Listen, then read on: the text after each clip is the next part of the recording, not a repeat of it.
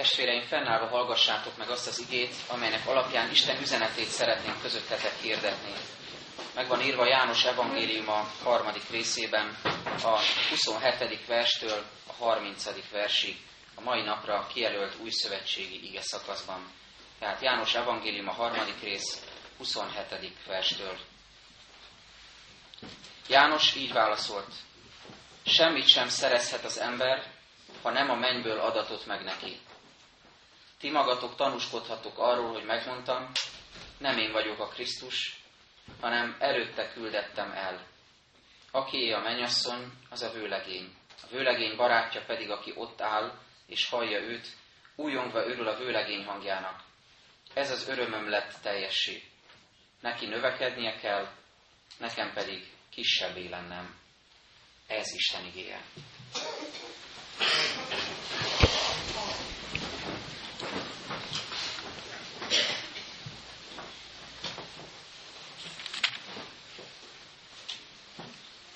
Fogadjuk most Isten kedves ajándékaként azt a lehetőséget, hogy itt lehetünk a templomba, hogy Isten tiszteletre jöhettünk, és különösen azt, hogy úrvacsorai közösségre is hív most bennünket az Úr, és erre együtt gyülekezeti közösségben készülhetünk halva az Isten útmutatását, igéit. János evangéliumát olvasgatva érdemes úgy is olvasni ezeket a részeket, hogy egy-egy résznek megpróbáljuk megtalálni a kulcs szavát, kulcs kifejezését, vagy azt az igét, amely tulajdonképpen az egész részt szépen összefoglalja számunkra. Én úgy látom, hogy ennek a résznek a János Evangélium a harmadik részének a kulcs szava, ez a szó, ez a kifejezés, hogy felülről. Ez a motivum többször is előfordul a harmadik részben, de nagyon érdekes, hogy többféleképpen adja vissza ezt a magyar fordítás, ennek a szónak az eredeti görög verzióját, ami az Új Szövetségben található. Például a harmadik versben, amikor Jézus Nikodémussal beszélget, és azt mondja neki, újonnan kell születnetek, tehát az újjászületés szükségességéről beszél. Ez az újonnan, ez ugyanaz a szó, mint amit máshol így fordít a magyar verzió, hogy felülről. Talán nem világos számunkra, hogy hogy függ össze ez a két kifejezés. Hát úgy, hogy az újonnan születés, az újjászületés csak felülről kezdeményezve valósulhat meg az ember életében, majd fogjuk látni ma igényben is, hogy mennyire így van ez. Felülről történik mindez, és ez a motivum, ez megerősít bennünket abba, hogy Istenre hagyatkozzunk, hogy ne csak a saját emberi földhöz ragadt gondolkodásunkban, dimenziónkban tudjunk mozogni, hanem megnyíljon a szemünk, megnyíljon az értelmünk, a lelkünk, a hitünk arra, hogy az isteni dimenziónak a dolgait is be tudjuk fogadni. Ez jutott eszembe, hogy amikor bemegy egy ember egy moziba, akkor azzal szembesül, hogy már nem csak sima, hagyományos filmek vannak, hanem hogy van ugye három dimenziós film, és azt láttam a múltkor egy moziba, hogy van most már négy d is, ki tudja, hova vezet ez, és hány dimenziós filmek lesznek még. De a lényeg az, hogy ha bemegy az ember állítólag egy 4D-sbe, én még nem próbáltam, nem voltam olyan bátor, akkor olyan élménybe lehet része, mint a benne lenne a filmben, tehát nem csak, hogy kiugrik a szereplő a vászonról, és szinte megérint bennünket, hanem mi magunk is együtt mozoghatunk a, a szereplőkkel, illetve a, azoknak a mozgásoknak a részeseivé lehetünk, amik a, a filmvásznon vizuálisan megjelennek. Arra gondoltam, hogy lehet sokféle trükköt bevetni az embernek, az ember életébe, hogy, hogy minél jobban elkápráztassanak bennünket. És ugye a kezünkbe lehet nyomni ezt a bizonyos szemüveget, a 3D-s szemüveget, amin keresztül ugye élvezhetővé válik az ilyen mozi. De olyan szemüveget még nem talált föl senki, amivel az isteni dimenzióba bele lehet tekinteni. Ezt nem fogja senki a kezünkbe adni, hogy ha ezt fölveszed, akkor mindenképpen fogod látni az Istennek a dolgait, és rá fogsz csodálkozni, és meg fogod érteni az ő akaratát. Viszont van valami, ami nem egy ilyen szemüveg, nem egy ilyen kezünkbe adható 3D-s szemüveg, amit így hív a Szentírás, hogy hit, amelyet Isten akar nekünk ajándékozni, aminek a segítségével, amin keresztül, aminek a növekedésével az életünkben igenis fogjuk tapasztalni Isten áldásait, igenis rá fogunk csodálkozni arra, hogy mi az ő akarata az életünkben. Enélkül olyanok leszünk, mint Nikodémus, és néha bizony olyanok is vagyunk, hogy elkezdünk értetlenkedni. Akkor Jézus az újjászületésről beszél, akkor ezt a kérdést teszi föl, pedig ő Izrael képzett tanítója volt. ezt a kérdést teszi fel Jézusnak, hogy hogyan lehetséges ez, visszamehet-e az ember vénségére, az anyja mélyébe, hogy újra megszülessen. De teljesen lehetetlenség, amiről Nikodémus beszél, mert hogy nem érti, amit Jézus mond neki az újjászületéssel kapcsolatban. Azért, hogy ne ragadjunk bele ebbe a földi dimenzióba, hogy ne, ne csupán a saját földhöz ragadt gondolkodásunkban tépelődjünk különböző kérdéseken, ezért mondja azt az ige egy másik helyen a Kolossé levélben, hogy az oda felvalókkal törődjetek, ne csak a földiekkel. Sokszor éppen ez a tragédiája, vagy a kínja az embernek, hogy nagyon is csak a földiekkel törődik, nagyon is csak azzal, ami látható, ami kézzel fogható, és így, ahogy az igen mondja, az odafelvalókkal pedig nem igen foglalkozunk. Nyilván nem remete életre hív bennünket Isten, nem a világból akar bennünket kiszakítani, amelyben élünk, amelybe be van ágyazva az életünk, hanem arra hív bennünket, hogy legyen egy szemléletváltás, egy hitbeli szemléletváltás az életünkben, hogy tudjunk hittel látni, hitből cselekedni, hitből élni az életünket. És ez nem megy másképpen, és erről fog szólni ennek a mai igének néhány rövid üzenete, nem megy másképpen, mint az alázat útjára lépve. Az alázatról beszél keresztelő János, és az ő nagyon egyszerű, de nagyon bölcs, nagyon találó néhány gondolatát hozom most elétek, közös urvacsorára való készülődésünk képpen. Az első lépés, amit megtehetünk az úrasztala felé, az úrvacsorai közösség felé, az a mennyei pecsétről szól. A 27. versben így olvassuk ezt, azt mondja keresztelő János, semmit sem szerezhet az ember, ha nem a mennyből adatot meg neki. Számomra ez egy nagyon különös mondat volt, amikor először elolvastam, és két jelentés rétege is világossá vált előttem, és ezeket szeretném most első lépésként elmondani nektek.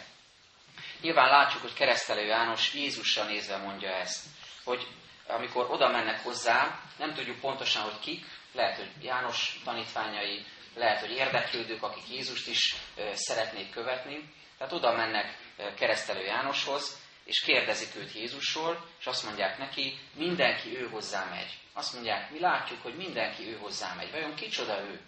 Igazíts útba bennünket, mondj róla valamit, hogy biztosabb tudásunk legyen erről a Jézusról, mert téged valamennyire már ismerünk, de most, hogy ő megjelent, kicsit elbizonytalanodtunk, hogy ki, ki is ő, és egyáltalán ki vagy te. Igazíts útba bennünket. Mindenki ő hozzá megy. Mit kezdjünk ezzel a jelenséggel? Keresztelő János világossá teszi, hogy ez csak úgy lehetséges, azért van az, hogy mindenki Jézushoz megy, hogy ő, ő vonzza az embereket, hogy az ő tisztaságával, igével, isteni kijelentésével vonzó az emberek számára az ő tanítása. Ez csak úgy lehetséges, hogy Isten mennyei pecsétje van Jézuson, vagyis mennyei, isteni hatalommal cselekszik. Nem emberi erőködésből, mint némely tanítók, akiket ismertek, mondhatná János a, a kérdezőknek, hanem isteni, felülről való hatalommal. Ez az a bizonyos felülről, amelyről az elején is szóltam. Felülről való hatalommal, isteni hatalommal cselekszik.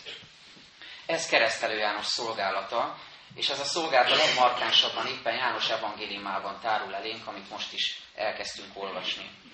Keresztelő János számomra olyan, mint egy Jézusra mutató új. Nem az ő léte a fontos, hanem az, hogy kire mutat, hogy kire mutat az ő élete, kire mutat az ő ige hirdetése.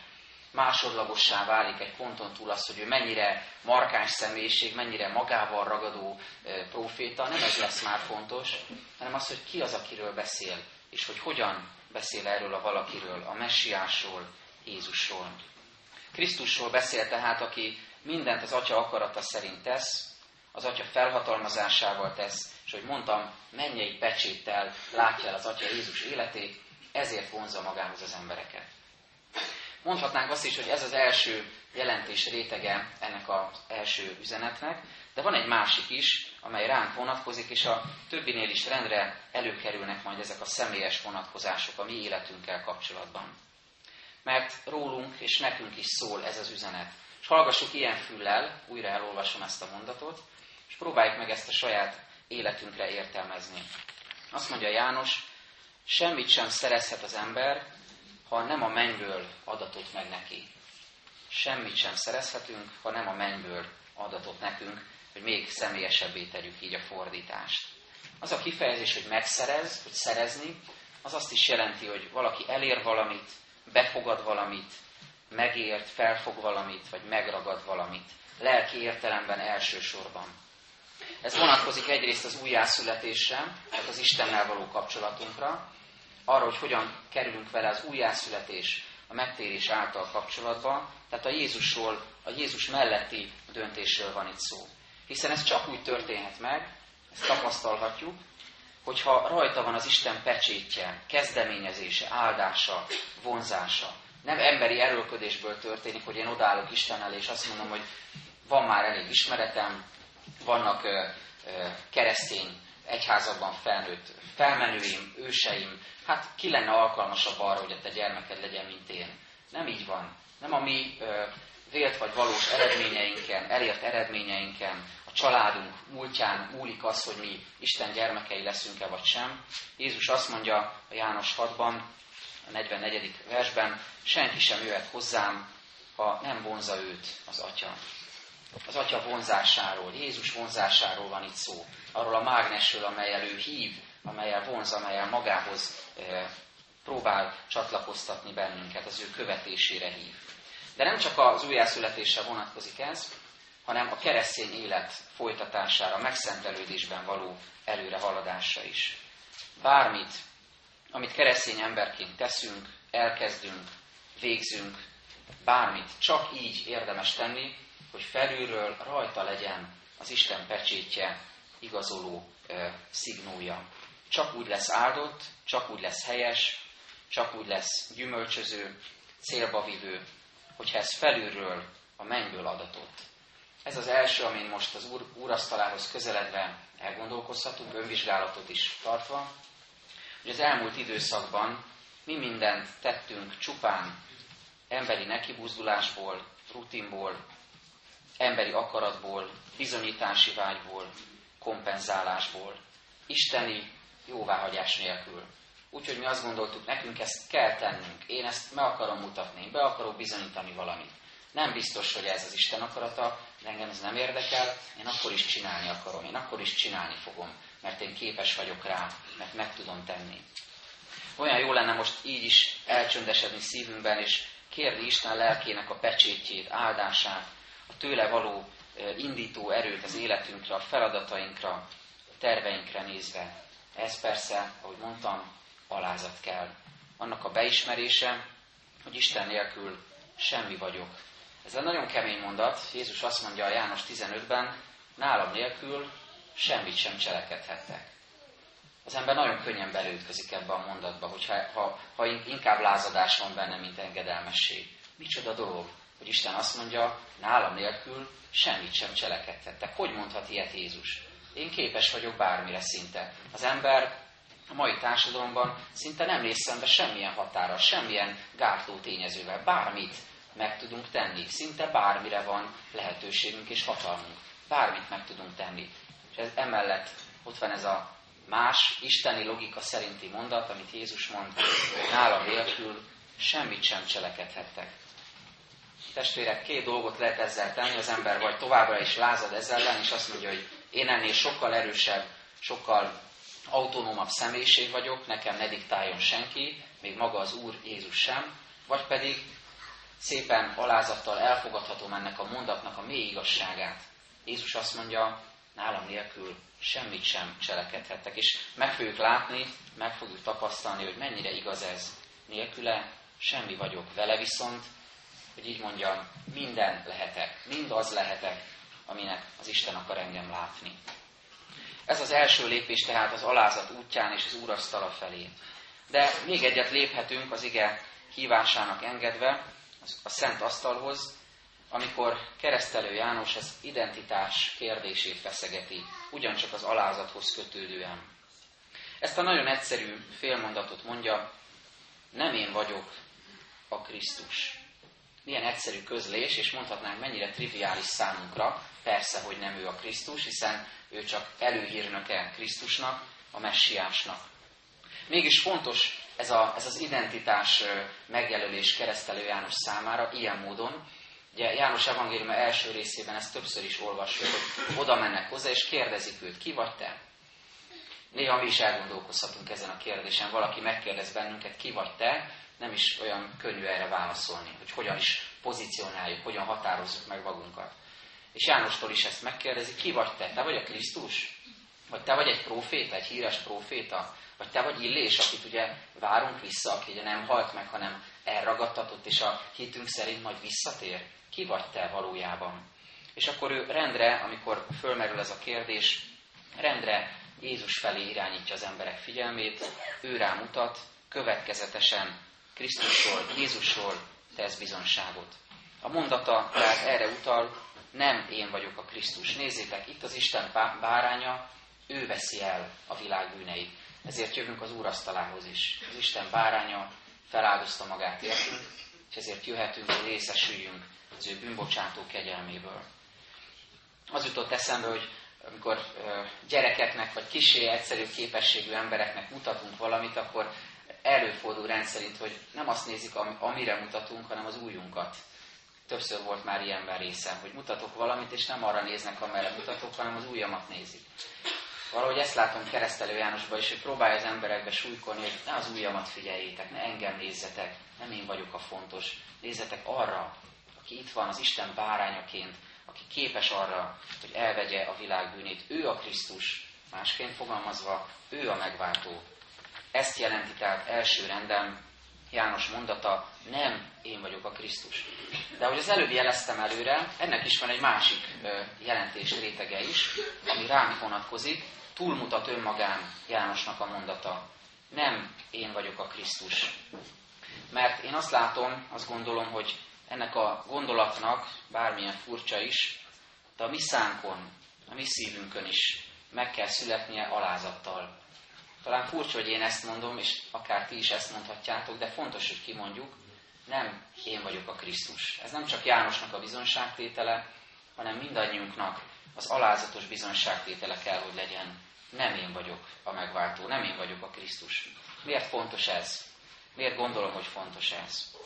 Azért, mert hogyha igazán alázattal tekintünk Istenre és önmagunkra, akkor be kell látnunk azt, hogy, és be kell, és úgy is mondhatnám, be szabad ismernünk azt, hogy nem vagyunk mindenhatók, nem vagyunk mindentudók, nem tudunk minden kérdésre válaszolni, nem tudunk minden problémát orvosolni, nem tudjuk megváltani magunkat, nem tudjuk megváltani egymást, és még valamit hadd mondjak, ami egy kicsit gyakorlatiasabb, még ennél is nem, nem tudjuk boldoggá tenni egymást.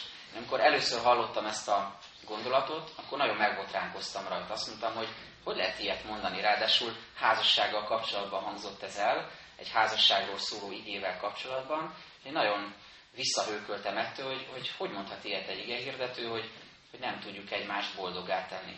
És aztán nagyon elgondolkoztam ezen, és azt tapasztaltam meg, nem csak házasságban, gyereknevelésben is így van ez oda-vissza, tehát, hogy mi mit várunk a gyermekeinktől, és ők mit várnak tőlünk, hogy megpróbáljuk egymást boldoggá tenni. Valóban igaza van ennek a mondatnak, ennek a gondolatnak, hogy nem mi vagyunk azok, akik boldoggá fogjuk egymást tenni. Mert erre egyik ember se képes, hogy a másik ember boldoggá tegye. Nem jó helyen keresünk a forrást, hogyha ezt így látjuk. Boldogságban lehet élni, de csak úgy, hogyha a boldogság helyes forrását találom meg, Krisztusban, a megváltóban. Amikor azt mondom, nem én vagyok a Krisztus, és azt mondom, én nem tudlak téged boldoggá tenni, ez nem egy lemondó nyilatkozat, nem egy, egy ilyen ö, rossz, rosszaló megjegyzés, vagy egy pessimista megjegyzés, hogy hát sútba dobjuk az egész házasság, gyereknevelés és kereszténység dolgot, mert úgyse tudjuk egymást boldoggá tenni, csak a realitás talaján mozgunk, és az Isten országa logikája szerint teszünk erről bizonságot. Gondoljuk ezt át, vigyük magunkkal, nem, nem egyszerű gondolat, de formálgassuk magunkba, hogy mi nem arra vagyunk hivatottak, hogy a házastársunkat, a gyerekünket, vagy a szüleinket, testvéreinket boldoggá tegyük, viszont Isten szeretne bennünket boldoggá tenni. És őt kérhetjük ezért, hogy tegyen bennünket és a szeretteinket is boldoggá. Tehát amikor azt mondom, nem én vagyok a Krisztus, eljuthatok ehhez az alázatos gondolathoz, és megint megteszek egy lépést az úrvacsora felé, amikor azt mondom, Uram, irgalmaz, Krisztus, irgalmaz. És végül a harmadik lépés az úrasztala felé, így hangzik a talán legismertebb keresztelő Jánosi mondat, néki növekednie kell, nekem pedig alászállanom, ahogy a régi fordítás talán ismertebben elénk adja. Néki növekednie kell, nekem pedig alászállanom. Keresztelő János itt elsőrenden a maga Krisztusra mutató szolgálatáról beszél, arról, hogy az ő szerepe egyre kisebb lesz ebben az üt történeti vonatkozásban, Krisztus pedig egyre fényesebben ragyog, ahogy az előbb is mondtam, ő rá tekintsetek. A, a Krisztussal való kapcsolatnak és az ő rámutató szolgálatnak a dinamikáját mutatja be ezzel a növekedés és alábszállás motivummal. Nekem a nappali holdnak a képe jutott eszembe. Többször előfordul, hogy ugye nappal van, de mégis látható az égen a hold. Gyerekeim szokták fölhívni rá a figyelmet. Ez nem olyan egyértelmű, de észre lehet venni, hogyha tiszta az idő, egészen halványan, de ott látható a hold az égen. És ez a kép jutott eszembe keresztelő Jánossal és Jézussal kapcsolatban, a nappal és a holdal kapcsolatban, meg a mi életünket is ide tehetjük emellé, hogy amikor feljön a nap, akkor már nem a holdnak a fénye lesz a legfontosabb. Amíg éjszaka van, amíg teli hold van, oda vonza az ember tekintetét. Egyértelműen az a legfényesebb pont az égen. De amikor feljön a nap, amikor elkezd ragyogni Krisztusnak a napvilága, akkor bár ott lehet az a bizonyos hold, ott lehet keresztelő János, ott lehetek én is, de csak azért, mert látszódom, mert én is tovább tükrözöm a napnak a fényét. De már nem én vagyok a legfontosabb, hanem a legfontosabb maga Krisztus, aki ránk árasztja az ő napvilágát, fényességét, fény áradatát. Ez tehát az a keresztelő Jánosi mondat, ami nagyon örök érvényűen beszél Istenről és emberről, és ezzel a néhány egyszerű szóval bemutatja a hitünk, az életünk lényegét, hogy Isten országa, a növekedés országa, hogy Isten a növekedésnek az ura, és hogy mégis mindez valami különleges módon azt kell, hogy az ember élete, az ember egója, személye, jelentősége egyre kisebb legyen, hogy megmutatkozhasson Isten dicsősége. Ezen is gondolkozzunk el, megint önvizsgálatot tartva az úrasztala felé, lélekben közeledve, hogy mennyire volt ez jellemző ránk az elmúlt időszakban. Mennyire tudott bennünk növekedni Krisztus, és kisebbé lenni az énünk. Akkor, amikor szóltunk, beszéltünk, és ezzel próbáltunk valamit átadni a körülöttünk lévőknek. Akkor, amikor megtettünk valamit, vagy éppen elmulasztottunk valamit. Akkor, amikor különböző gondolatok támadtak bennünk, amiket senki se lát, csak az Úristen és mi, de ezeknek a gondolatoknak mégiscsak van hatása az életünkre. Vagy akkor, amikor cselekedtünk, vajon meglátszódott-e ezen, hogy ő növekszik bennünk, mi pedig kisebbé leszünk. Ha erre nem elválaszolunk most, akkor megvalhatjuk bűnbánattól, hogy Uram, növekedj bennem, enged, hogy az énem háttérbe szoruljon, és inkább te látszódj meg az életemen. Ha pedig tudtunk ebben előre jutni, akkor adjunk érte hálát Istennek, hogy az ő napvilága dicsőségesen ragyog az életünkben. Befejezésül egy rövid imádságos gondolatot hozok elétek október 6-a kapcsán is, és azért is, mert kapcsolódik ez az alázat témához. Láner György kivégzett tábornoknak az utolsó szavai idézem. Ő ezt mondta, Krisztus keresztje és a bitófa oly rokon, és az isteni áldozat mellett oly törpe az én áldozatom. Amikor az ember rádöbben arra, hogy Krisztus áldozatát nem kell meghaladnia, akkor tud igazán áldozatot hozni. A családjáért, a nemzetért, a rábízottakért, Istenért. Amikor már nem én akarok erőt fitoktatni, és csak azért is megmutatni, hogy én képes vagyok áldozatokat hozni, érted, érted, valakiért, vagy önmagamért, amikor rájövök arra, hogy Krisztus áldozata mindeneket megelőzően ott van, ez a forrása a boldogságnak, ez a forrás az életnek, ez a forrás az örök életnek, ez indíthat el bennünket abba az irányba, amikor alázattal azt mondjuk, néki növekednie kell, nekem pedig alászállanom. Így legyen. Amen. Testvéreim, most készüljünk az úrvacsorai közösségünkre énekes imádsággal. A 223. dicséretünknek az 5. és 6. verseit énekeljük. 223. énekünk 5. és 6. versét, és kérjük a, azokat a testvéreket, akik ezúttal nem kívánnak az úrvacsorával élni, hogy ők is maradjanak velünk, hogy a végén majd együtt vehessük az áldást. 223-as ének 5. verszaka így kezdődik, csak egy szót mondj, hogy újjá légyek.